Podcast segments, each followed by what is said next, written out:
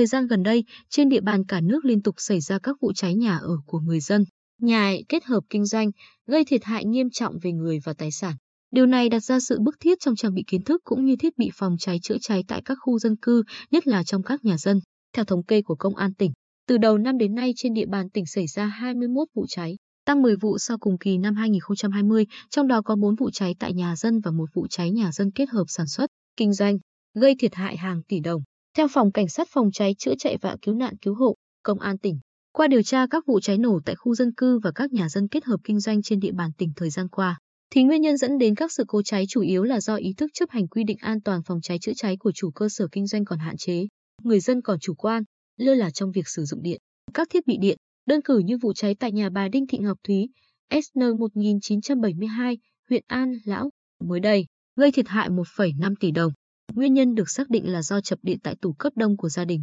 khiến đám cháy lan nhanh thiêu dụi ngôi nhà trong đêm. Trước đó, vụ cháy nhà ở kết hợp kinh doanh tại thị trấn Diêu Trì, huyện Tuy Phước cũng xuất phát từ việc sử dụng nguồn lửa không an toàn. Chẳng những thế, hàng hóa tại đây được chất ngay lối đi. Đám cháy khởi nguồn trên tầng 3 nên việc tiếp cận dập lửa của lực lượng chức năng gặp không ít khó khăn. Có thể nói, trên địa bàn tỉnh, tuy chưa xảy ra vụ cháy nào gây thiệt hại nghiêm trọng về người và tài sản, nhưng ý thức, kiến thức cũng như việc tự giác trang bị các thiết bị về phòng cháy chữa cháy tại các khu dân cư, nhất là trong các hộ gia đình vẫn còn lơ là. Đại tá Nguyễn Văn Long, trưởng phòng cảnh sát phòng cháy chữa cháy và cứu nạn cứu hộ, công an tỉnh, phân tích, đa số các vụ cháy ở nhà dân, khu dân cư, nhà ở kết hợp sản xuất kinh doanh là sự cố thiết bị điện, sơ suất sử dụng ngọn lửa trần. Nguyên nhân các vụ cháy có thể xuất phát từ nhiều yếu tố khách quan, nhưng tự chung vẫn là ý thức cá nhân của mỗi người về công tác phòng cháy chữa cháy chưa công ăn ở. Cụ thể, qua công tác kiểm tra, chúng tôi nhận thấy có những sai phạm như không bố trí phương tiện chữa cháy tại gia đình, bình chữa cháy mini, không đảm bảo khoảng cách an toàn phòng cháy chữa cháy,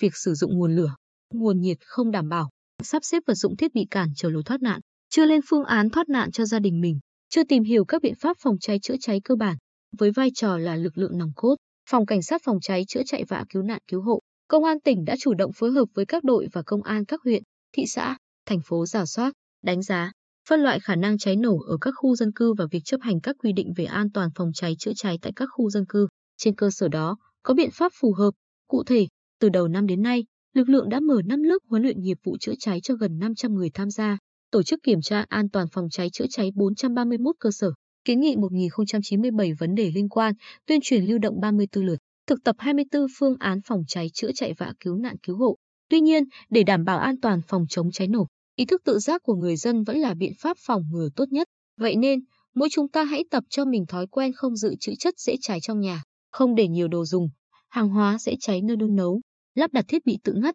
áp to mát cho hệ thống điện trung toàn nhà, từng tầng, từng nhánh, từng thiết bị điện tiêu thụ công suất lớn, bố trí nơi thờ cũng hợp lý. Ngoài ra, trước khi rời khỏi nhà và trước khi đi ngủ phải kiểm tra nơi đun nấu, tắt thiết bị điện không cần thiết. Ô tô, xe máy, phải cách xa bếp đun nấu, nguồn lửa, nguồn nhiệt và không cản trở lối thoát nạn. Bên cạnh đó, khi xảy ra cháy, các thành viên trong gia đình phải thực hiện theo các bước báo động cháy, ngắt điện, chữa cháy tại chỗ đồng thời gọi cứu hỏa. Đại tá Long khuyến cáo, khi xảy ra cháy phải tìm mọi cách báo cháy nhanh nhất cho mọi người xung quanh biết, gọi điện cho cảnh sát phòng cháy chữa cháy và cứu nạn cứu hộ theo số 114 hoặc công an xã phường gần nhất, đồng thời sử dụng phương tiện để chữa cháy tại chỗ và thoát nạn theo tình huống đã dự kiến, có thể thoát nạn theo biển chỉ dẫn, thoát theo đường hành lang, cầu thang bộ, mái nhà, đi khom lưng và sử dụng khăn ướt che mặt, không mở cửa để thoát nạn khi phía trước cửa bị cháy và không đảm bảo an toàn để thoát nạn khi bị bén lửa nằm ngay xuống đất và lan qua. Đại tá Long khuyến cáo,